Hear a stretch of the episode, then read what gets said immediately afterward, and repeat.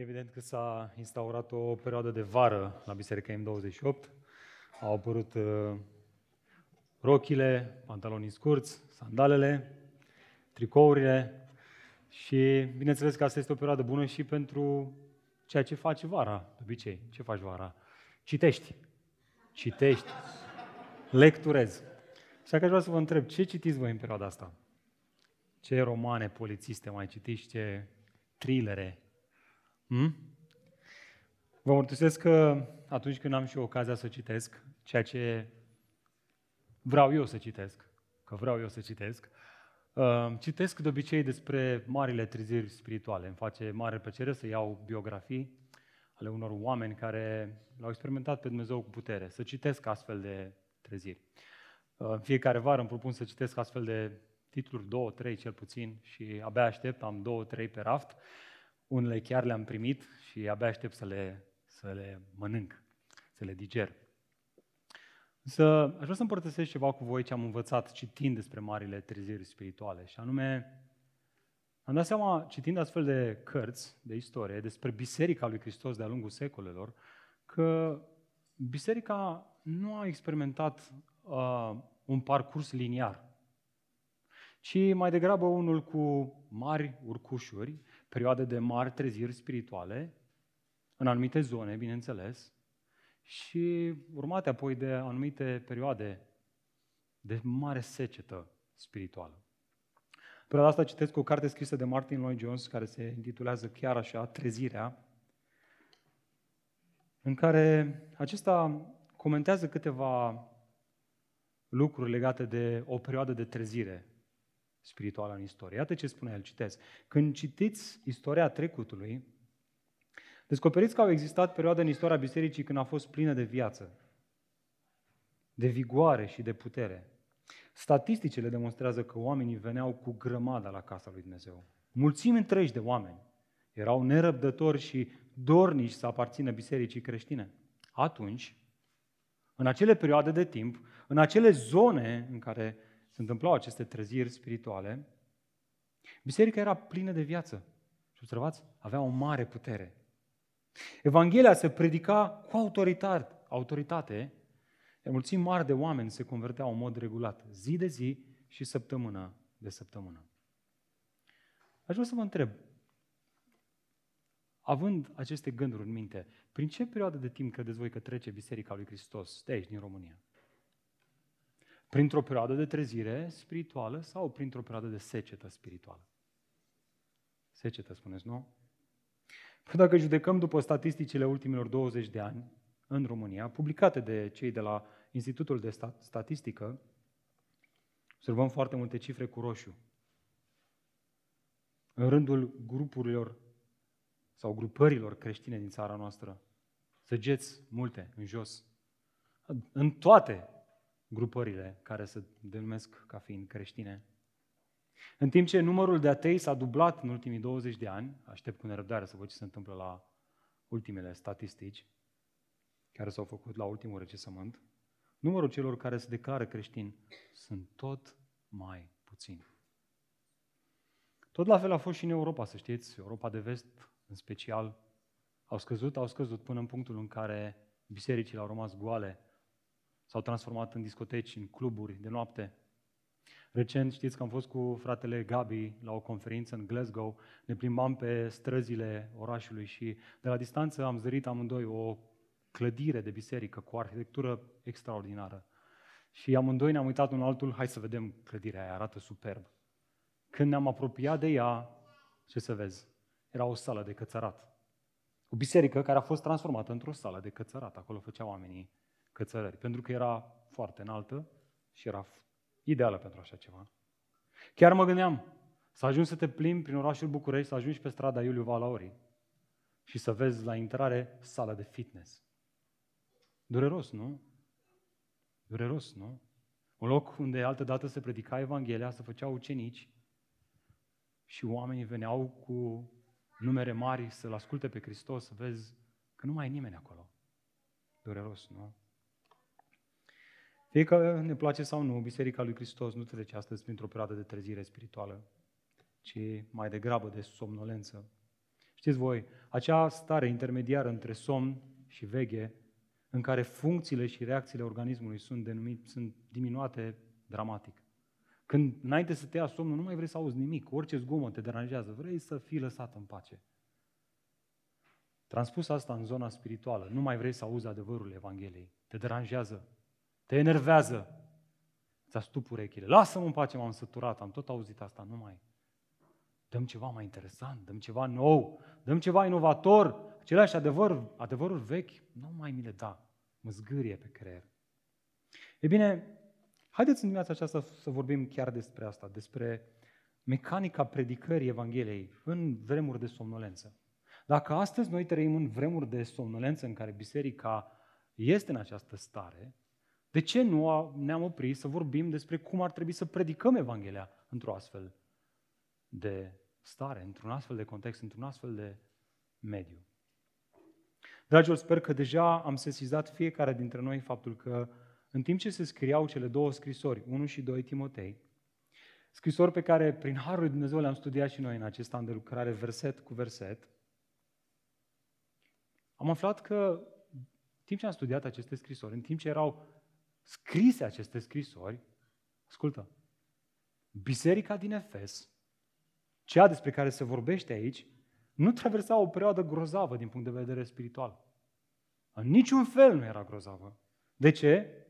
Deoarece destul de mulți oameni din biserică, așa cum am văzut duminica trecută, mă rog, am văzut mai mult la primul serviciu, la al doilea serviciu a fost mai puțină lumină, dar am auzit, chiar dacă n-am văzut, am văzut că oamenii se iubesc pe sine, oameni din biserică. Se iubeau pe sine mai mult decât îl iubeau pe Dumnezeu. Erau lipsiți de sfințenie, nemulțumitori, fără afecțiune, încrezători în ei, iubitori mai degrabă de plăceri decât de Dumnezeu și aveau doar o formă de evlavie. Adică erau oameni religioși, te uitai de la distanță, arătau bine, te apropiai, dacă vă mai amintiți acel citat al lui J.C. Ryle, nu găseai acolo autenticitate, nu găseai dragoste pentru semeni, dragoste pentru Dumnezeu și așa mai departe. Într-un astfel de climat era chemat tânărul Timotei să trăiască și să predice adevărurile Evangheliei. Însă ascultă, lucrurile n-au stat așa întotdeauna în Efes. Fusese o perioadă în care biserica experimenta o trezire spirituală. Orașul Efes, Efesul antic, a experimentat o astfel de perioadă. Despre aceste perioade ne vorbește doctorul Luca în Faptele Apostolilor. Iată cum descrie el. Spune, Dumnezeu făcea minuni nemai întâlnite prin mâinile lui Pavel, așa încât celor bolnavi le erau aduse până și batistele sau șorțurile care atinseseră trupul acestuia, iar bolile îi părăseau și duhurile rele ieșeau din ei. Fenomene spirituale nemai întâlnite, ieșite din comun. Însă, ascultă, acestea nu reprezentau un scop în sine, ci ele aveau mijloc înspre a se împlini ceea ce tot doctorul Luca urma să descrie tot în acel capitol, același capitol, și anume prin puterea Domnului, adică prin aceste manifestări supranaturale, cuvântul, predicarea Evangheliei, se răspândea și se întărea, adică era o perioadă în care oamenii din Efes erau interesați Veneau cu uh, număr mare să audă Evanghelia vestită, să vadă minunile care se întâmplau. Și cuvântul se întărea. Nu și în timpul lui Timotei? Atunci când Timotei citea aceste două scrisori, lucrurile nu mai arătau la fel în Efes. Biserica nu traversa o perioadă de trezire și de mari minuni, ci o perioadă de secetă în acele zile mulți își pierduseră interesul pentru învățătura apostolilor. Acum ei preferau o literatură mai diversificată, mai amestecată, mai cu gândurile lumii și învățăturile ei. Ba mai mult în biserică apăruseră chiar primele cazuri de excluderi. Imeneu și Alexandru, care fuseseră dați pe mâna satanei, au fost coși în afara bisericii. Vă dați seama că oamenii erau și ei când niște oameni din biserică care odinoară dădeau o învățătură sunt dați afară din biserică. Asta face biserica să discute, să-și dea coate. Băi, ai văzut, mă, i-a dat pe ăștia afară. De ce, mă, că mi se părea interesant? Cum comentau ăștia legea, era interesant. Mi se părea chiar așa, vreau să auzim mai multe. Și au dat afară prezbiteri. Ce ori fi făcut, mă, ăștia de a dat afară?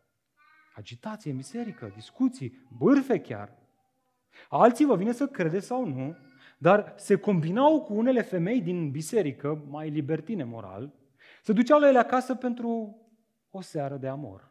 Cum zice americanul, no strings attached. Să profite de ele, să întrețină relații sexuale. În biserică, mai frate, dacă îți vine să crezi sau nu.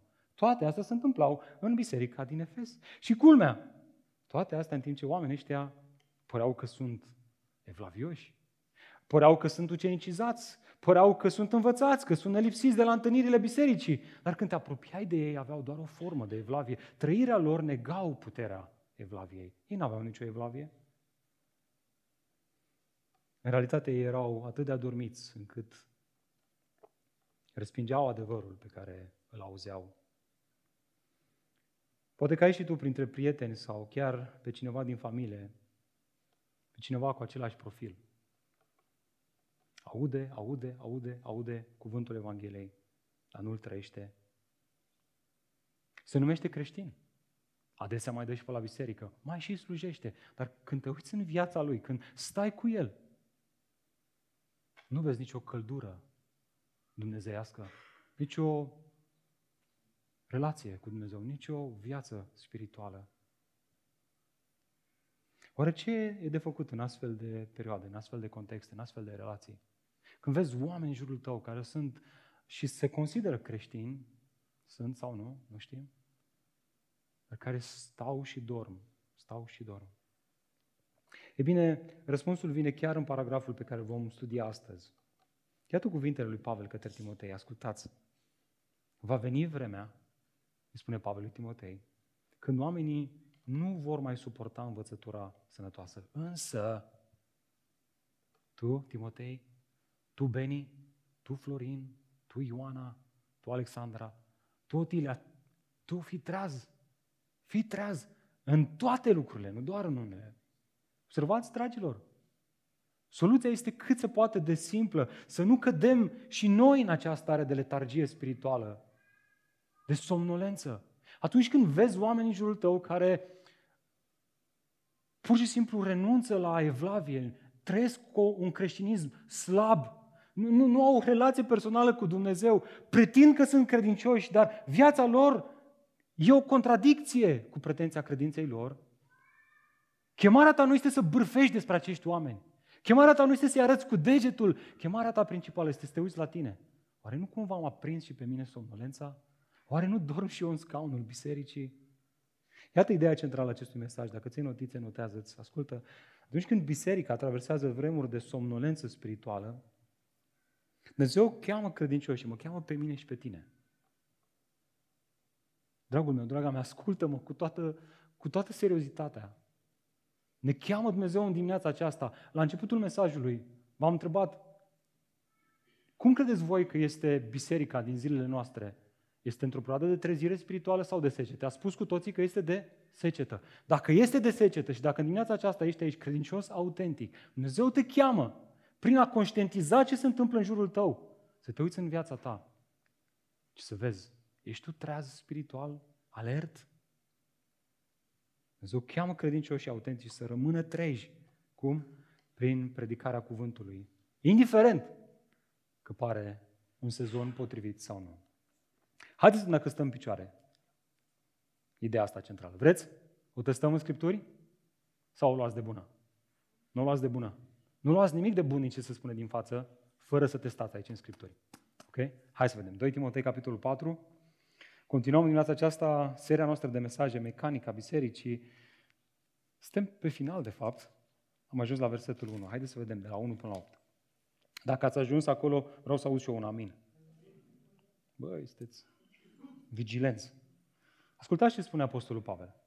Te rog fierbinte înaintea lui Dumnezeu și a lui Hristos Iisus, ascultă, care urmează să judece vii și morții și ținând seama de venirea Lui și împărăția Lui, predică cuvântul. Predică cuvântul. Predică cuvântul. Fii pregătit la momentul potrivit sau la cel nepotrivit. Corectează, mustră, îndeamnă cu toată răbdarea și învățătura.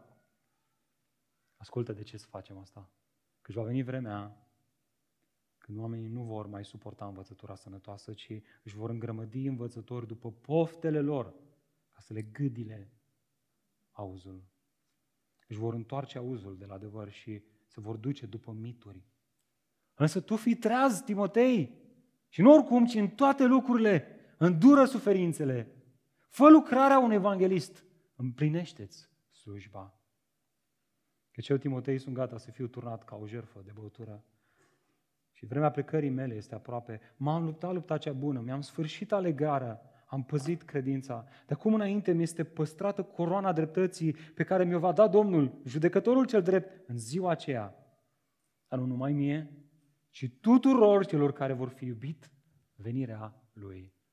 Până aici cuvântul Domnului. Amin. Mă rugăm o dată? Haideți să ne rugăm o dată. Doamne, cât de mult avem nevoie de mesajul ăsta, de cuvântul acesta, de versetele astea să le auzim. Ajută-ne să le auzim. Haideți să ne plecăm capetele în rugăciune. Tată, genunchiem înaintea Ta, Tatăl Ceresc, de la care toată familia bisericii și Aseva și energia, de la Tine se coboară orice dar bun și desăvârșit. Doamne, vrea să ne dai un dar proaspăt, spiritual, bun și desăvârșit pentru inimile noastre din cuvântul Tău în dimineața aceasta. Vrei Tu, Doamne, prin Duhul Tău cel Sfânt să faci să auzim aceste cuvinte? Vrei Tu, Doamne, să le apropii de inimile noastre, să le faci să le auzim, să auzim această avertizare a vremurilor din urmă? Doamne, dacă suntem unii dintre noi aici care dormim, suntem într-o stare de somnolență, trezește-ne, Doamne, te rugăm în numele Domnului Iisus Hristos, te rugăm, trezește-ne.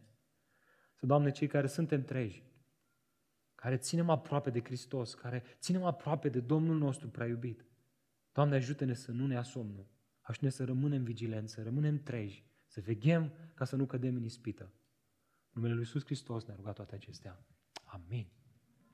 Dragilor, iată întrebarea cu care plonjăm în aceste opt versete dimineața aceasta, și anume, cum să predicăm adevărul în vremuri de somnolență spirituală? Mărturisesc că pentru mine versetele astea 8 au fost foarte speciale. Știți de ce? Pentru că adesea citind despre treziri spirituale, cumva asta a generat în mine o dorință de a experimenta și în viața mea o trezire spirituală, în generația mea, în experiența mea. Cumva m-a făcut să cred că ideal ar fi să aștept să se întâmple o trezire spirituală ca astfel să predic Evanghelia. E bine, citind aceste versete, mi-am dat seama că nu e adevărat, nu e adevărat. Că asta e o capcană. Dumnezeu ne cheamă să predicăm Evanghelia indiferent de circunstanțele care sunt în jurul nostru. Amin? Sunt vremuri de treziri spirituale, slavă Domnului, doar Duhul lui Dumnezeu le poate genera. Nimeni nu îl poate manipula pe Duhul Sfânt să strânească treziri spirituale. Dacă El vrea să le facă, le va face. Trebuie să cerem, trebuie să ne rugăm, trebuie să credem, dar este decizia Lui să o facă.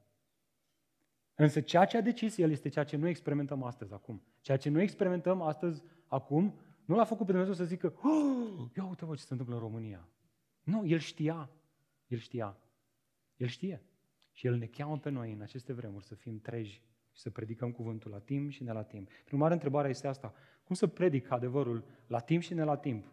În aceste vremuri de somnolență spirituală. E bine, când mă uit în acest text, văd trei idei. Mai întâi, sunt mai multe, dar trei vreau să subliniez eu în dimineața aceasta. Iată prima dintre ele. Predică înaintea lui Dumnezeu, nu înaintea oamenilor. Predică înaintea lui Dumnezeu, nu înaintea oamenilor. Uitați-vă cu mine versetul 1 și 2. Te rog fierbinte, Timotei, înaintea lui Dumnezeu. Sunteți în text? Aveți Biblia deschisă? Ia uitați-vă, uitați-vă voi să vedeți. Te rog fierbinte, Timotei, cum? Ziceți voi tare. Înaintea lui Dumnezeu. Observați? Rugăciunea asta nu vine înaintea oamenilor din Efes și nici înaintea oamenilor din București, ci înaintea lui Dumnezeu și a lui Hristos Iisus care urmează să judece vii și morții. Și ținând seama și de venirea Lui și împărăția Lui. Predică cuvântul, predică cuvântul, predică cuvântul. Fii pregătit la timp și ne la timp. Corectează, mustră, îndeamnă cu toată răbdarea și învățătura. Dragilor, în vremurile Noului Testament, verbul acesta, predica, avea de-a face cu proclamarea sau anunțarea publică a unui mesaj.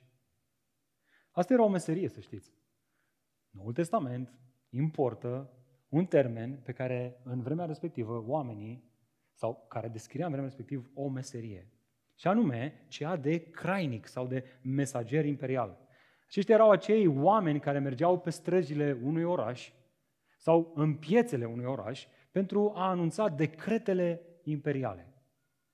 E bine, exact asta este ceea ce îl roagă Pavel fierbinte pe Timotei să facă. El spune Timotei, Evanghelia este revelația lui Dumnezeu, este decretul divin, este ceea ce eu am primit de la Domnul și ceea ce tot eu, Pavel, m-am dus la, până la Ierusalim să verific dacă ceea ce eu predic, ceea ce eu am primit de la Domnul, este la fel cu ceea ce au predicat și învață cei de la Ierusalim, apostolii, cei 12. Și ce să vezi? Exact, exact același mesaj. E bine, Timotei, ascultă, acest mesaj ți l-am încredințat eu ție. Du-te în oraș, în Efes și proclamă-l. Trăiește-ți credința public, Timotei. Trăiește acest mesaj, anunță-l, dă la cât mai mulți oameni. Acolo unde ești, când te întâlnești cu alți oameni, dă acest mesaj mai departe, proclamă-l, anunță-l, Timotei. Ceea ce Dumnezeu a decis, planul de răscumpărare, anunță-l. Dar, ascultă, Timotei, doar cu o mică, extraordinar de mare semnificație. Doar cu o mică precizare, dar cu o mare, mare uh, semnificație. Auzi, știi că este ușor să faci asta atunci când oamenii iubesc împăratul, în vremuri de treziri spirituale.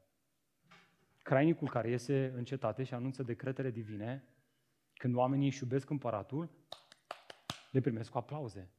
Dar să știi că Timotei, în momentele în care oamenii nu iubesc pe împărat, în vremurile de secetă spirituală, când oamenii se iubesc mai mult pe ei decât pe Dumnezeu, a, să știi că oamenii nu prea te vor întâmpina cu aplauze, să știi. Ba chiar cu pietre. De fapt, asta se întâmpla. Dacă erai un crainic în acele zile și oamenii ajungeau să-l urască pe împărat, ca să-i transmită un mesaj împăratului, știți ce făceau? Îl omorau pe crainic. Deci el ieșea în piață cu mesajul și cu decretul împăratului știind că o să moară. Apropo, Timotei, să știi că eu sunt în temniță, tocmai din cauza asta. Tu ești în Efes, dă înainte, fii credincios, predică cuvântul la timp și ne la timp, vezi tu ce o să se întâmple. Dar încrede-te în Domnul, Timotei. Timotei, noi trăim vremuri grele. Ce? Ți-am spus, capitolul 3, nu? Oamenii se iubesc mai mult pe ei decât pe Dumnezeu. Cetățile în zilele noastre nu sunt întemeiate pe dragostea de Dumnezeu, ci pe dragostea de sine. Am luat asta de la Augustin. El a spus-o prima dată. Cetățile din ziua de astăzi, să nu cumva să credem altceva, orașul București nu este întemeiat pe dragostea de Dumnezeu. Ele sunt întemeiate pe dragostea de sine. De asta vin oameni înspre orașele mari, ca să-și împlinească poftele. Pofta ochilor, lăudărășia vieții și firea pământească. Orașul este contextul ideal ca să faci toate lucrurile astea. Doar să știi, Timotei, că oamenii nu or să cam primească mesajul tău, dacă este cel adevărat, Așa că apare această întrebare, oare cum avea să reușească tânărul Timotei să trăiască o astfel de viață într-un oraș antic lipsit de orice formă de moralitate? Și vedeți, adesea citim aceste scrisori, dar, dar ratăm din fața ochilor noștri contextul în care sunt scrise. Dragilor, în Efes avem cea mai mare clădire a lumii antice, primul templu construit vreodată în întregime din marmură. Templul zeiței Artemis, cunoscută la greci ca fiind zeița Diana, zeița fertilității în care ascultați. O parte importantă din ritualurile care erau ținute la templu erau întreținerea de relații sexuale. În templu, câteva mii de femei așteptau să întrețină relații preotese, erau numite ele, să întrețină relații sexuale. Era un bordel în care relația intimă sexuală devenise un fel de religie.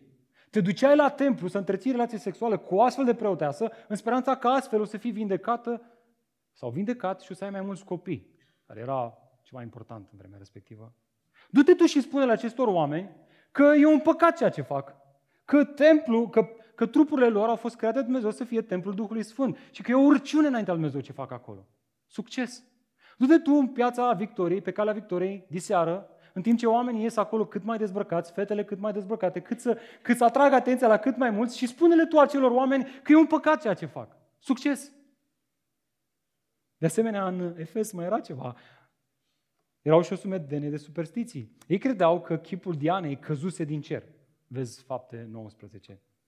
Astfel, era un loc în care vrăjitoria, superstițiile și magia erau la ele acasă. Oamenii pretindeau că intră în contact cu duhuri chiar și poate chiar reușeau, prin anumite magii făcute aici, în Efes, cunoscute în istorie cu Efesia Gramata.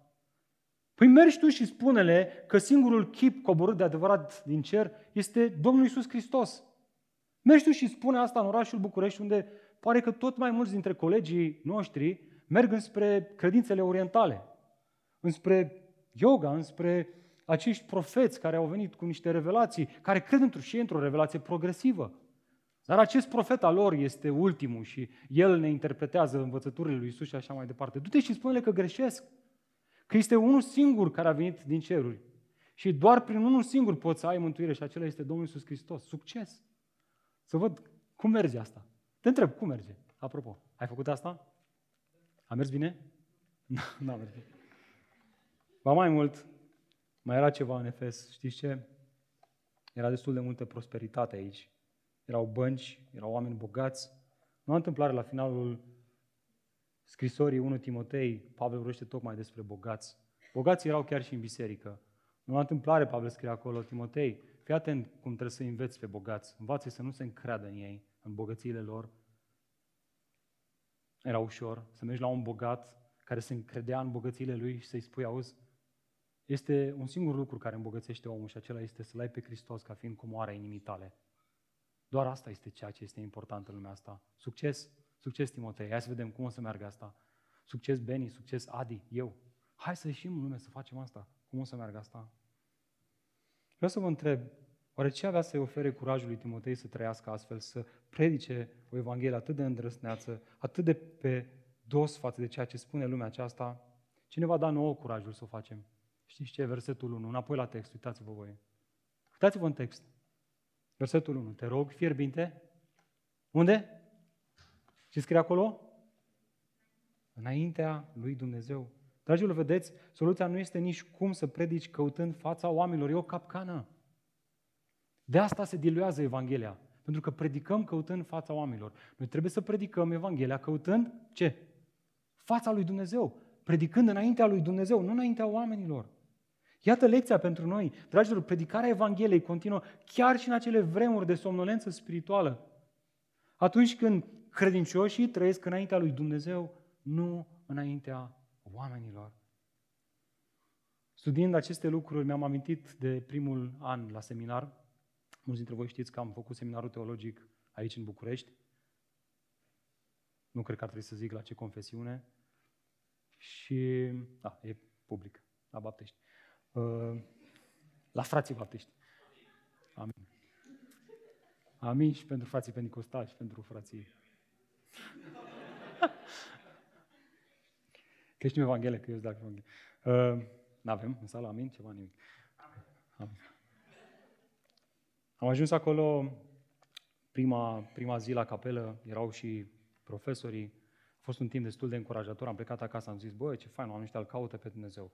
Următoarele întâlniri de capelă au început să se evacueze profesorii și am rămas doar noi studenții. Și atunci a început dezmățul, tată. Băieții din anul întâi, că ăștia predicau, ăștia mai la început așa, erau băgați în față la capelă, săracii, exact săracii, fix săracii. Și ăștia din anii mai mari, pac, gazeta sporturilor, citeau cu voce tare în timp ce în față cineva predica, în ultima bancă acolo, prin spate, și făceau mișto de ăștia din față. Ce, bă, prostii, spui acolo, taci, bă, dă-te jos. Și eu stăteam, vă mărturisesc sincer înaintea Domnului că venisem și eu dintr-un context așa mai de golani și îmi plăcea ce glume făceau ai în spate acolo, îmi plăcea și sportul, m-aș fi dus și eu cu ei la glume, dar nu-i cunoșteam și am stat cu minte. Până într-o zi în care unul dintre colegii mei, chiar din an cu mine, anul întâi, S-a ridicat așa și cu o frică de Dumnezeu, deci clar mișcat de Duhul lui Dumnezeu. A spus, bă, fraților, bă, serios, puteți să citiți gazeta în altă parte, mă. Lăsați-ne pe noi să căutăm fața Domnului. Poate că spunem prostii. Atât știm, atâta putem. Lăsați-ne pe noi să-L căutăm, să-L căutăm pe Dumnezeu. Duceți-vă în altă parte dacă voi știți lucrurile astea. Mă mărturisesc că în ultim, următorii ani de zile nu s-a mai întâmplat niciodată să mai fie glume la capelă. De ce? Pentru că un om mișcat de Dumnezeu, care trăia cu frică de Dumnezeu, a avut curaj să să spună câteva cuvinte simple. Dragul meu, la asta ne cheamă Dumnezeu pe noi, pe fiecare dintre noi. Când vedem somnolență în jurul nostru, Dumnezeu ne cheamă să fim acei oameni care suntem gata să vorbim adevărul, să spunem adevărul, să nu ne fie rușine. Să facem asta pentru că noi ne trăim viața de credință înaintea lui Dumnezeu, nu înaintea oamenilor. Oare nu același lucru au spus și apostolii atunci când au fost amenințați să nu mai vorbească deloc? Amenințați cu bătaia, să ne înțelegem. Să nu mai dea învățătură în numele lui Isus. Mai știți ce au spus ei? Judecați voi înși vă dacă este drept înaintea lui Dumnezeu să ascultăm mai mult de voi decât de Dumnezeu, căci nu putem să nu vorbim despre ceea ce am văzut și am auzit. Aceștia sunt primii credincioși, oameni simpli ca și noi, mulți dintre ei needucați, dar care, pentru că au fost cu Domnul Isus Hristos, pentru că aveau Duhul lui Dumnezeu, Duhul Dumnezeu îi mișca să vorbească despre lucrurile pe care le-au auzit și le-au văzut. Dragilor, să nu cumva să facem vreo greșeală, să nu cumva să înțelegem toate astea într-un mod greșit. Aș vrea să vă întreb, ce ne oferă nouă puterea de a trăi înaintea lui Dumnezeu în aceste vremuri din urmă? Aș vrea să vă întreb ce le-a oferit putere primilor creștini să trăiască înaintea lui Dumnezeu în vremurile din urmă. Tot în vremurile din urmă au trăit și ei. Știți ce? Împlinirea unei promisiuni pe care Dumnezeu a făcut-o încă din vechime, prin profetul Ioel. Vă mai amintiți ce spunea el? În zilele de pe urmă, spunea profetul Ioel, zice Dumnezeu, nu eu, nu tu, zice Dumnezeu, voi turna din Duhul meu peste orice om. Asta este lucrarea Duhului Sfânt în nou legământ. Toarnă Duhul Sfânt peste inimile noastre. Și asta ne face să-L iubim pe Dumnezeu.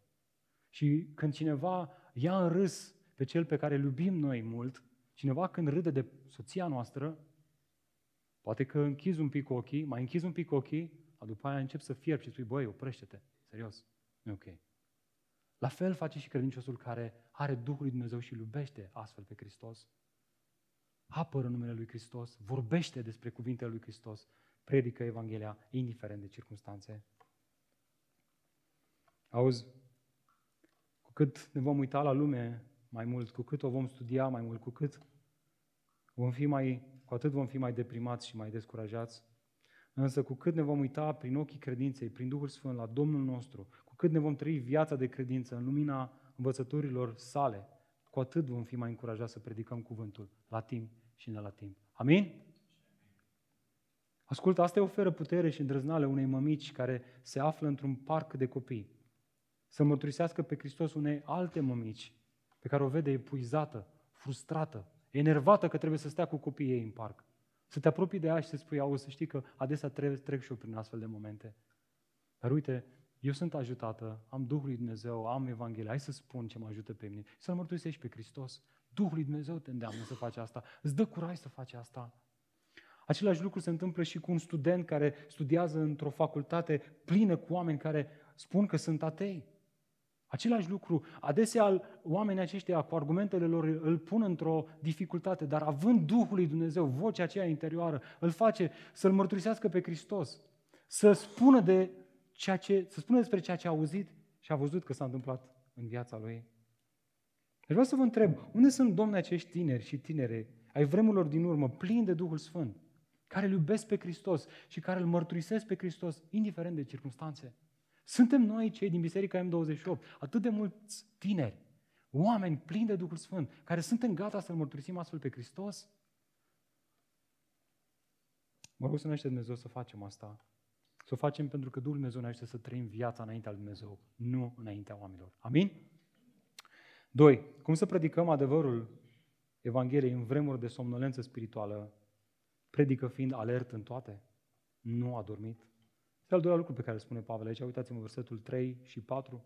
Că își va veni vremea când oamenii nu vor suporta învățătura sănătoasă, ci își vor îngrămădi învățători după poftele lor ca să le gâdile auzul. Își vor întoarce auzul de la adevăr și se vor duce după mituri. Mituri? Care mituri? Miturile din Efes. Că cumva chipul lui acestei femei a căzut din cer. Un mit. O grămadă de mituri și în București. S-au acumulat tot mai multe, în ultimii 2000 de ani tot mai multe. Și ce este de-a dreptul șocant la aceste două versete? În timp ce le studiam, mi-am să cred. Ele nu se referă în primul rând la oamenii de afara bisericii, dragilor. Ci ele se referă în primul rând la oamenii din biserică. Da, se referă și la oamenii de afară, mai mult sau mai puțin. Dar ele se referă la oamenii din cadrul bisericii. Vreau să încercuiți expresia asta, va veni vremea. Asta implică o schimbare, o, o, o schimbare de opinie, un macaz. Eram în direcția asta și acum mă duc în direcția asta la altă. Cineva care cândva suporta învățătura sănătoasă, dar care ceva s-a întâmplat, că ulterior vine o vreme în viața lui când nici nu mai suportă. Nu vrea să o mai audă, îl enervează, îl deranjează. Dragilor, oamenii la care face referire Pavel aici sunt acei, credin... acei necredincioși, deveniți credincioși, care au dat declarații, că au făcut declarații prin botez, ca adulți, că sunt copii lui Dumnezeu, dar care în timp, deoarece nu aveau rădăcină, credințele lor nu aveau rădăcină, au dat înapoi, s-au dezis de Hristos. Precum în cuvintele pildelei lui Isus. Vă mai amintiți pilda sămănătorului? Sămânța aceea care este aruncată pe un pământ, care primește cu bucurie sămânța, care încolțește imediat. Dar uh, atunci când vin suferințele, când vin necazurile, pentru că nu are rădăcină, pentru că a fost o credință superficială de moment, o emoție de moment, se usucă și cade la pământ. Asta se întâmplă, să știți, și în viața noastră. Arșița vieții tot timpul testează pretenția credinței noastre. Și mulți, atât de mulți, atunci când suferința vine în viața lor, dau înapoi de la credință. Spun ei, dacă așa e Dumnezeu, atunci nu trebuie. De fapt, ei nu l-au cunoscut niciodată pe Dumnezeu. Pentru că Dumnezeu a spus încă de la început, cine mă urmează pe mine va suferi. Ce este de făcut într-o astfel de situație? Vă spun ce se face adesea și ce n-ar trebui să facem. Unii s-au crezut așa de tare pe ei înșiși, pe picioarele lor, încât s-au dus să-i recupereze pe acești oameni care s-au îndepărtat de la credință, dar ascultați, au făcut asta fără ca ei să fie alerți spiritual, iar astfel au căzut și ei în capcana diavolului. În timp ce îl auzeau pe fratele lui ce învățături are, ce, ce, ce argumente are împotriva creștinismului, ceva s-a întâmplat și în inima lui și a dat înapoi. Nu știu dacă te-ai întâlnit cu un astfel de om, am întâlnit. Am ce argumente îmi spunea că am plecat acasă și începeam să mă gândesc, bă, frate, nu are dreptate. Iată de ce Domnul Iisus Hristos spune, poate oare un orb să călăuzească un alt orb? Nu vor cădea amândoi în groapă? Nu, înainte să te duci înspre alții să-i ajuți, mai întâi trebuie să vezi cum ești tu. Ești tu bine? Ești tu în stare să faci asta? Prin urmare, ce este de făcut? Păi, ce spune Pavel aici? Uitați-vă, versetul 5. Însă tu fii treaz. Asta e primul lucru. Înainte să mergi să-l ajuți pe fratele tău, trebuie să vezi, tu ești treaz? În mod literal, acest îndemn era o chemare de a nu ajunge sub influența alcoolului, interesant. De a nu te îmbăta, de a rămâne treaz. Și este folosit aici într-un mod metaforic de Pavel, ca un copil care are un părinte căruia îi place băutura și se duce la tatălui și spune, tată, te rog frumos, nu mai bea. Astăzi este ziua graduării mele, este o zi importantă, este ziua anunții mele, te rog frumos, te rog să rămâi treaz, te rog astăzi să nu bei. Exact asta face Apostolul Pavel aici cu Timotei.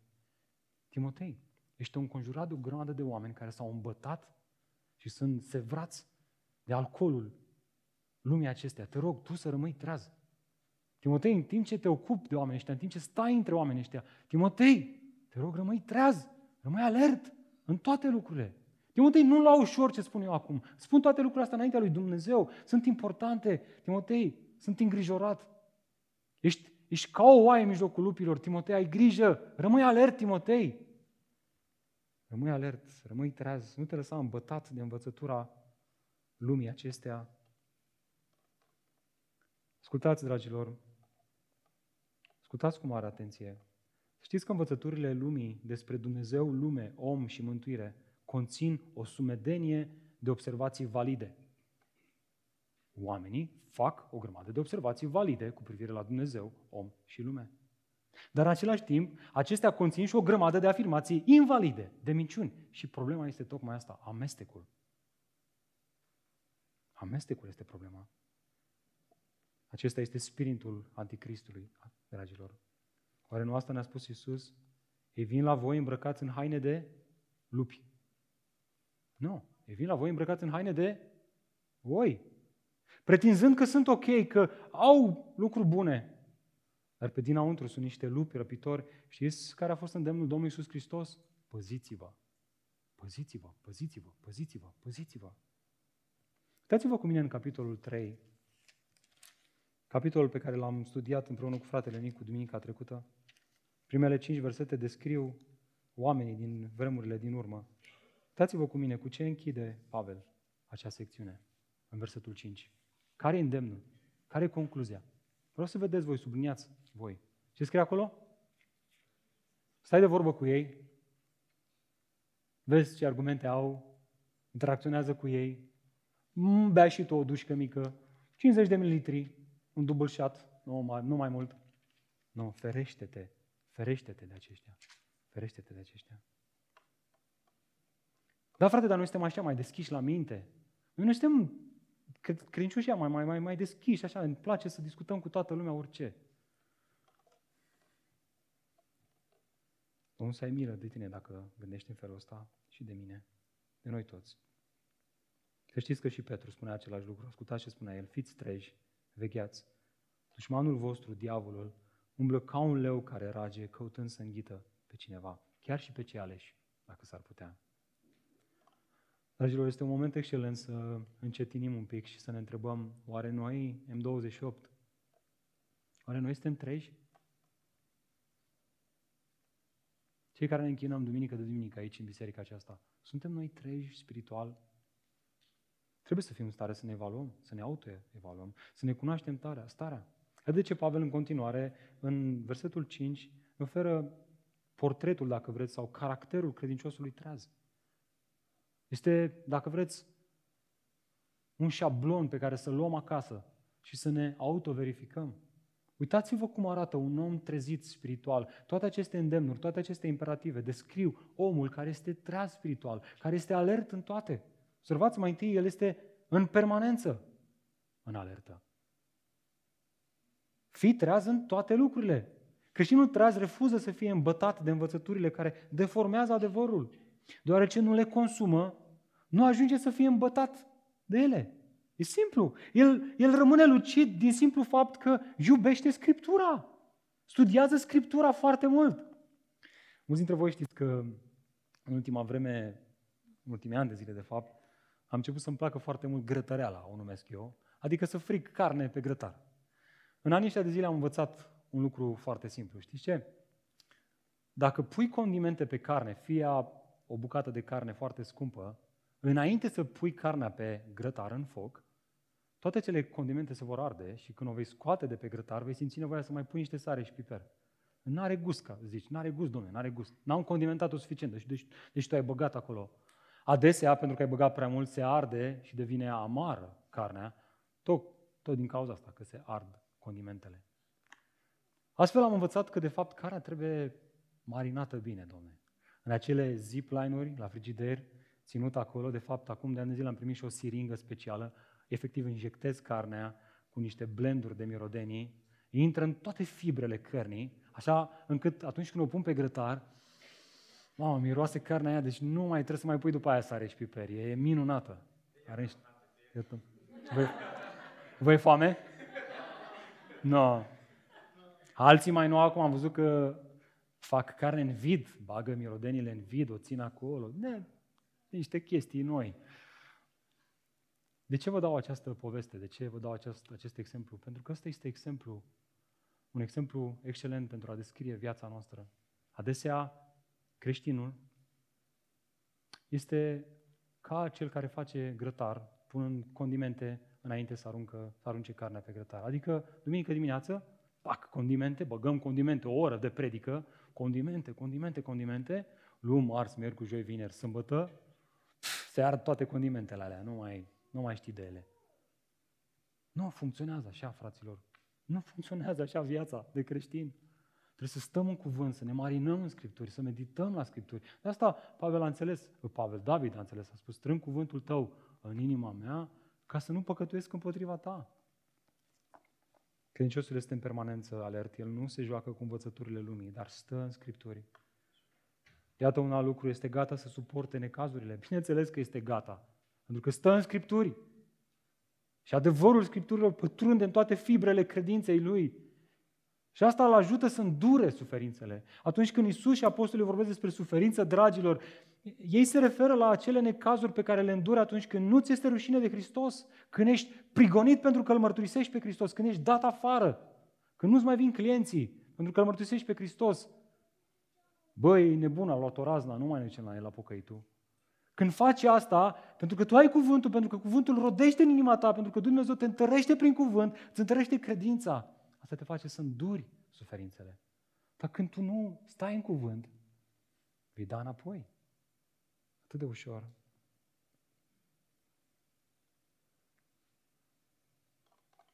Cel care stă în cuvânt și îndură suferințele, el consideră că suferințele din vremea de acum nu sunt vrednice să fie puse alături de slava viitoare, care urmează să ne fie descoperită. El spune, suferințele mele de acum, puse alături de gloria pe care o voi avea fiind cu Hristos o veșnicie.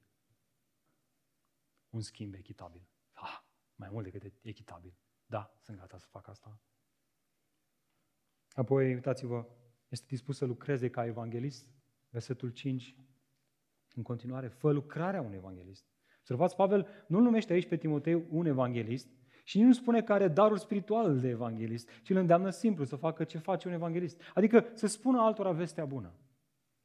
Să spună că doar prin credința în Hristos omul poate fi împăcat cu Tatăl, nu prin fapte, ca să nu se laude nimeni, ci prin faptele lui Hristos, prin jertfa lui Hristos, care a distrus moartea și a adus viața veșnică. Cu alte cuvinte, chiar dacă nu primim darul spiritual de evanghelist, dacă am fost treziți spiritual de Duhul lui Dumnezeu și am fost făcuți o făptură nouă în Hristos, noi suntem chemați de Duhul lui Dumnezeu, de aceea voce interioară care stă cu noi, care ne învață, care ne dă îndemnuri, să facem ce face un evanghelist, să vorbim despre Hristos. Sigur, fiecare după măsura credinței și harului care i-a fost dată fiecăruia.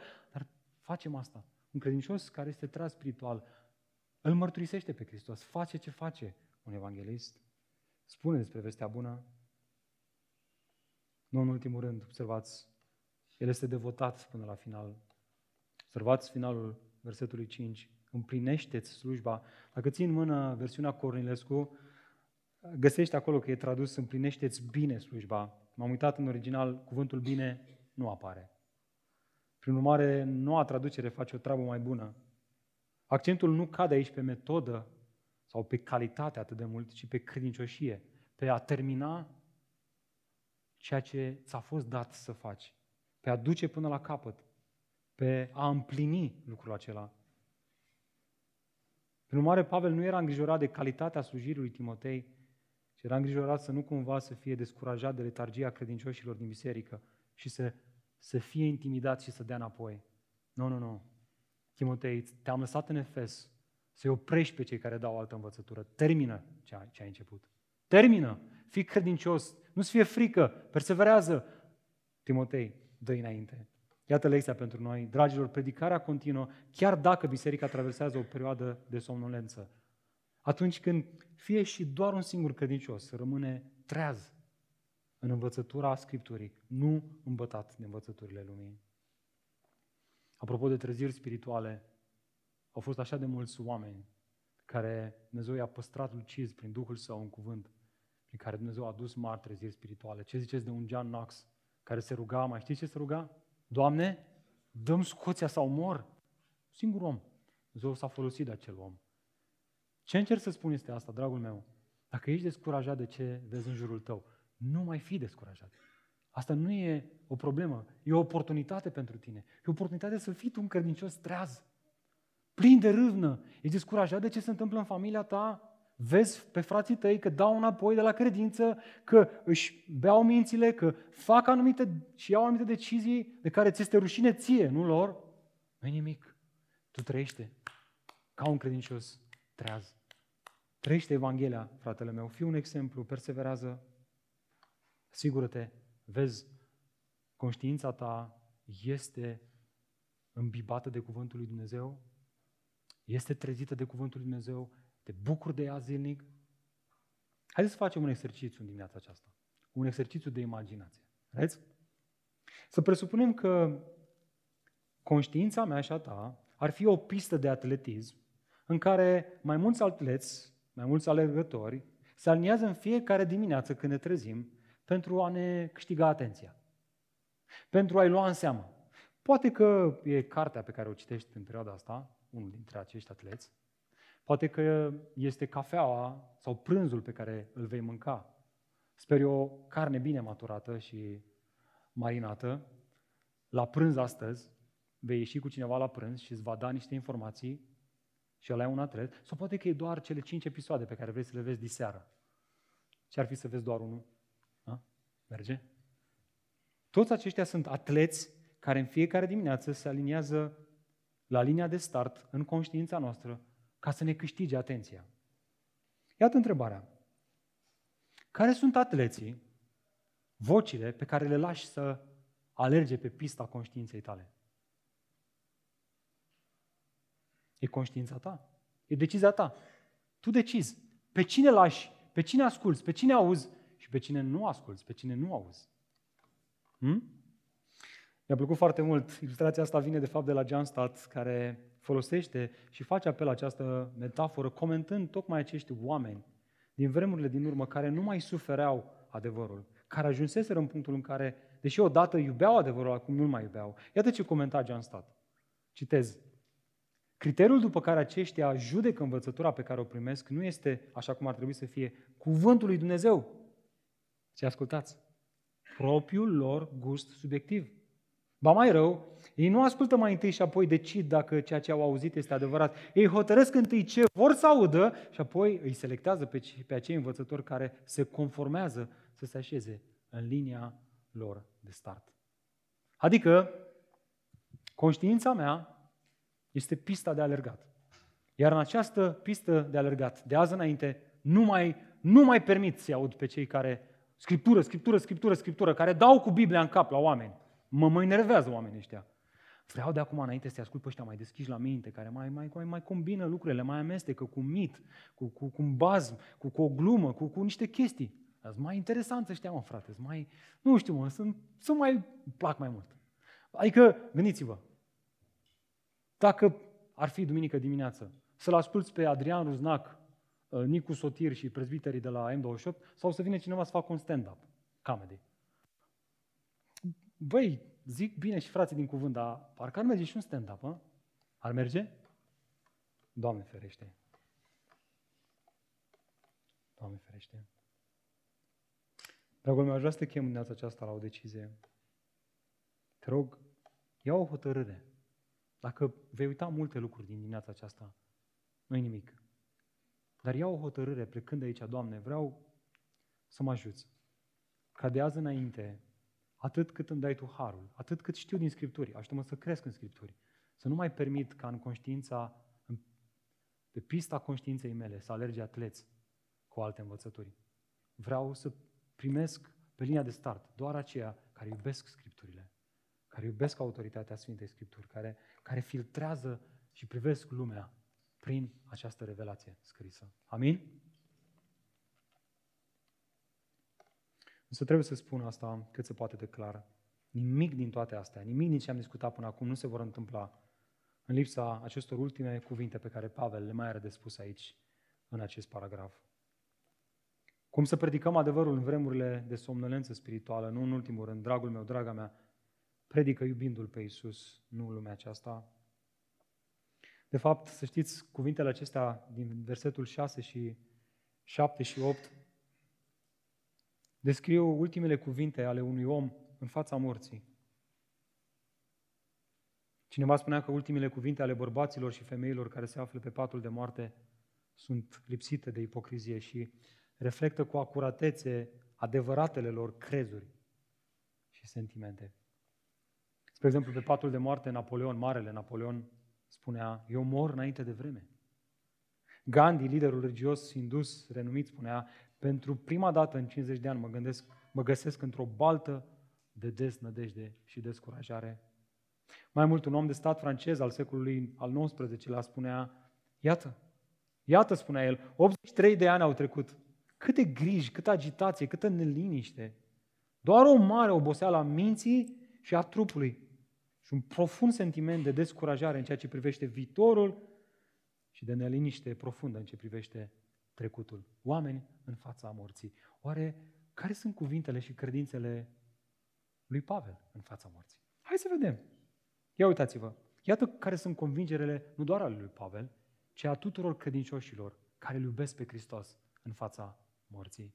La finalul vieții. Mai întâi, uitați-vă care sunt convingerele lui cu privire la prezent, versetul 6, căci eu sunt gata acum în prezent să fiu turnat ca o jertfă de băutură. Și vremea plecării mele este aproape. Expresia aceasta ca o jertfă de băutură se referă la modul în care avea să-și finalizeze viața. Fiind cetățean roman, Pavel nu putea să fie crucificat, așa că avea să moară, așa cum orice roman avea să moară atunci când era condamnat la moarte, și anume prin decapitare. El spune, eu știu că urmează să mor în felul ăsta și cu toate astea, hai să vă spun, în prezent, știind că asta este ceea ce urmează să se întâmple în viața mea, sunt gata. Sunt gata să mor, sunt gata să mi se ia capul. Sunt gata. Vremea plecării mele este aproape. Știu asta. N-am nicio problemă cu asta. Observați ceea ce pentru unii reprezintă norii negri sau nori negri, pentru Pavel nu reprezenta niciun pericol. La fel ca și apostolul Petru sau ceilalți apostoli, Pavel avea o credință, avea o convingere lucrată de adevăr și de Duhul lui Dumnezeu în inima lui, și anume că o dezbrăcare de cortul pământesc este nimic altceva decât o mutare de la o viață foarte solicitantă și dureroasă și plină de lacrimi pe pământul acesta la una infinit de glorioasă în cer, în prezența lui Hristos. Astfel că pentru Pavel și pentru toți cei care îl iubesc pe Hristos, a trăi este Hristos, iar a muri este un câștig. De asta Pavel și Petru și ceilalți apostoli, dacă ține de noi, pentru nu ar fi mai bine să părăsim trupul ăsta. Dar rămânem că vă e bine vouă, că vă mai spunem din Evanghelie. Dragul meu, ascultă, dacă îl iubești cu adevărat pe Hristos, să nu-ți fie teamă de nimic. Nu ai de ce să-ți fie teamă. Dacă te-ai încrezut în Hristos, care a fost înviat din morți de Duhul lui Dumnezeu, ai promisiunea că El, Hristos, pârga celor adormiți, în ziua aceea te va învia și pe tine. Ce motiv ai să tremuri în fața morții? A, este un motiv. Este un motiv. Să iubești lumea asta. Când iubești lumea asta mai mult decât pe Hristos, nu vrei să fii cu Hristos, vrei să fii cu lumea asta și tremuri în fața morții. Mă rog ca Duhul lui Dumnezeu să te elibereze de dragostea de lumea aceasta, să iubești pe Hristos, trăiești în lumea asta cu perspectiva veșniciei. Amin? Hmm. Răspunsul așa, nu cine știe ce. Duhul Domnului să ne întărească. Acestea sunt convingerile prezente a celui credincios. Nu iubește viața asta, iubește viața de apoi. Și asta se vede în modul în care își trăiește viața prezentă. Apoi, iată, convingeri cu privire la trecut. Observați versetul 7. M-am luptat lupta cea bună, mi-am sfârșit alergarea, am păzit credința. Dragilor, la finalul vieții sale, Pavel nu avea regrete. Nu avea niciun sentiment de neîmplinire. Și de ce? Pentru că nu alergase să împlinească piramida lui Maslow în viața lui. El nu luptase pentru o autorealizare, pentru stima de sine, pentru a-și atinge potențialul maxim, ci el alerga pentru un singur lucru. Nu-L vreau decât pe Hristos și pe El răstinit între voi. Nu vreau să las în urma mea decât pe Iisus Hristos. Nu mă mai interesează de mine.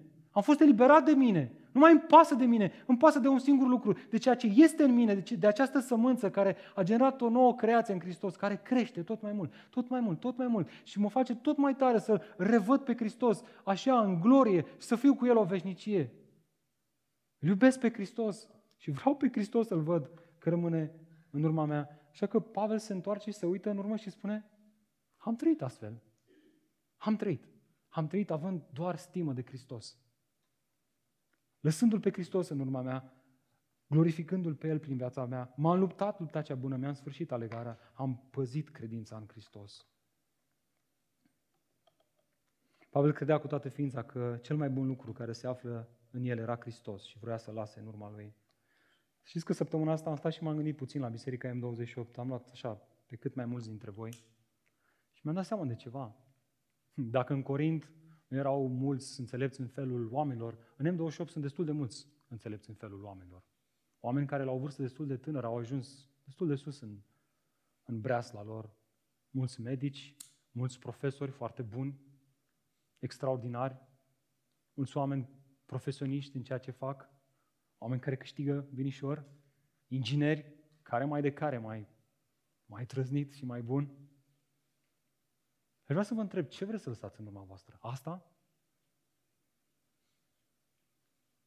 Asta este ceea ce vreți să lăsați în urma voastră? O carieră?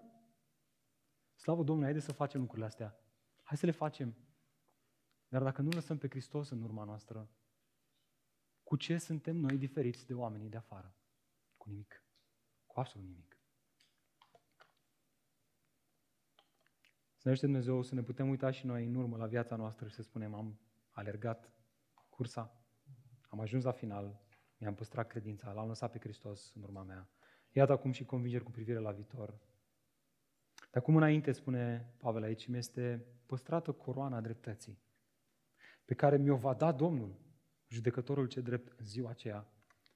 Și acum ascultați ce frumos. Și nu numai mie, ci tuturor celor care vor fi iubit venirea Lui. Dragilor, credința în Hristos a născut în Pavel această convingere că îl așteaptă o răsplată, una pe care o descrie cu aceste cuvinte, coroana dreptății. Așa cum se pun astăzi medalii la gâtul atleților care câștigă competiții, la Jocurile Olimpice, spre exemplu, în vremea respectivă se puneau coroane, nu aveau medalii, dar aveau coroane. Vreau să observați că medalia lui Pavel era una foarte diferită de medaliile care sunt date, oferite în lumea aceasta, care sunt câștigate în lumea aceasta. Medalia lui Pavel n-a fost primită din cauza alergării și faptelor sale pline de credincioșie, ci datorită faptelor lui Hristos de credincioșie. Iată de ce această cunună nu este oferită doar lui, observați în text, ci tuturor celor care iubesc venirea lui Hristos în lume, care cred că Isus este Fiul lui Dumnezeu. Citeam asta și mă gândeam, băi, ce fascinant. În ziua aceea la judecată, când judecătorul cel drept ne va da răsplate, răsplăți și ne va da aceste coroane, aceste medalii, va fi Apostolul Pavel, Apostolul Petru și Enache, toți cu aceeași coroană, toți cu aceeași medalie. Ha? Nu este extraordinar? Chiar mă gândeam, zic, bă, ce tare să fiu Richard Wurbrand, coroana dreptății, Adrian Rusnac, tot coroana dreptății. Da, mă, că e nedrept. Nu, e drept pentru că Hristos a plătit și pentru unul și pentru altul. Și coroana este dată datorită lui Hristos. Este coroana lui Hristos, neprihănirea lui pentru mine și pentru tine. Doamne, îți mulțumim pentru asta. Despre asta vorbea și Domnul Iisus Hristos în pilda stăpânului. Cine a avut urechi de auzit, a auzit. Vă aduceți aminte această pildă? Stăpânul a ieșit de dimineață să-și angajeze lucrători în vie. Cei care au lucrat program întreg au primit la fel cu cei care au venit mai târziu și au lucrat doar o oră. Vă mai aminte ce revoltați erau ăștia care au lucrat, care au lucrat toată ziua? Păi stai puțin că e nedrept, ne-am muncit toată ziua și ne plătești la fel ca aia care a lucrat doar o oră? Și stăpânul zice, nu, nu este nimic nedrept aici. V-am dat cât ne-am întocmit. De ce? De ce le dă Iisus tuturor la fel? Deoarece cununa neprihănirii nu este oferită în baza faptelor omului. Câte, câte ore a lucrat El, câte realizări a avut El, câte vindecări a făcut El, câte profeții a spus El, câte predici a făcut El, toate astea ca să nu se laude nimeni, ci prin credință în baza faptelor lui Hristos. O viață pentru o altă viață, sânge nevinovat pentru sânge vinovat. Coroana dreptății este o coroană a smereniei, nu o coroană a mândriei.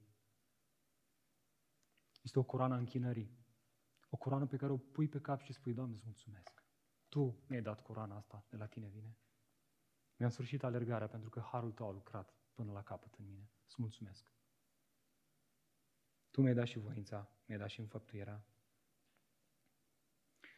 Pavel, având această credință într-o îndreptățire înaintea lui Dumnezeu, prin și doar prin credință, deși muncise mai mult decât toți ceilalți apostoli, deși alergase mai repede decât cei mai mulți și cel mai mult, putea spune la finalul cursei sale că această coroană a dreptății este oferită nu numai lui, ci tuturor celor care vor fi iubit venirea lui. Și ție. Dacă ai iubit și tu venirea lui Hristos, această coroană te așteaptă și pe tine. Asta este speranța mea și a ta. Iată ultima lecție pentru noi. Predicarea Evangheliei, dragilor, să știți, continuă, chiar dacă realizăm cât de incertă este viața în lumea aceasta, atunci când iubim pe Isus.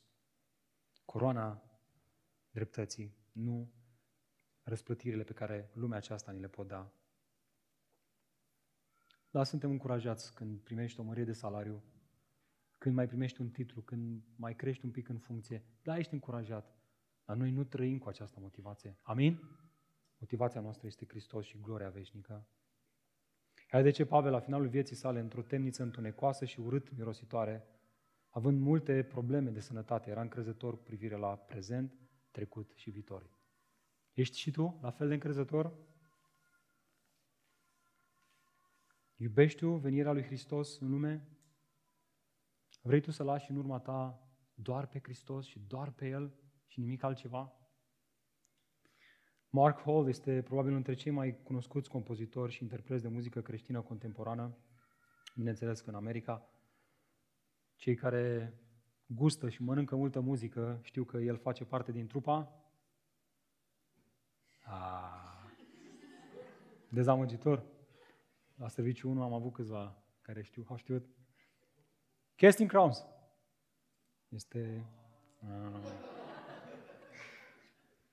În anul 2018, Mark, împreună cu alți doi compozitori, au scris un cântec care a făcut în conjurul lumii. Știți cum l-au intitulat ei? Only Jesus. Mamă, și asta, și asta au știut la primul serviciu. Da, îmi place mai mult primul serviciu, ce să zic. Mai veniți și voi pe la primul serviciu să mai învățați de la frații de la primul serviciu. Iată refrenul acestui cântec. Mi-a plăcut așa de mult, am ascultat pe repeat săptămâna asta și vreau tot ce voi lăsa în urma mea să-mi amintească, să amintească lumii întregi cândva doar de Isus. Și știu, și ar trebui să știi și tu, am doar o viață de trăit, dar voi spune până la sfârșit despre Isus. Și ce declara el despre acest cântec? Iată cuvintele sale. Mi s-a luat un interviu și printre altele, iată ce spunea el. Se vorbește mult în zilele noastre despre moștenire. Mai exact, cum vrem să fim amintiți. Serios, tu cum vrei să fii amintit? Robert, Florin, Sorin, cum vrei să fii amintit în lumea asta? Iată ce răspunde Marc. Cu cât mă gândesc mai mult la asta, cu atât mai mult mi-amintesc că tot ce este în mine care merită să fie amintit sunt acele lucruri la care Isus a lucrat și la care continuă încă să lucreze. Pe cont propriu nu am nimic de oferit lumii, dar Isus are. Așa că nu mă căutați pe mine. Isus este singurul nume care trebuie amintit.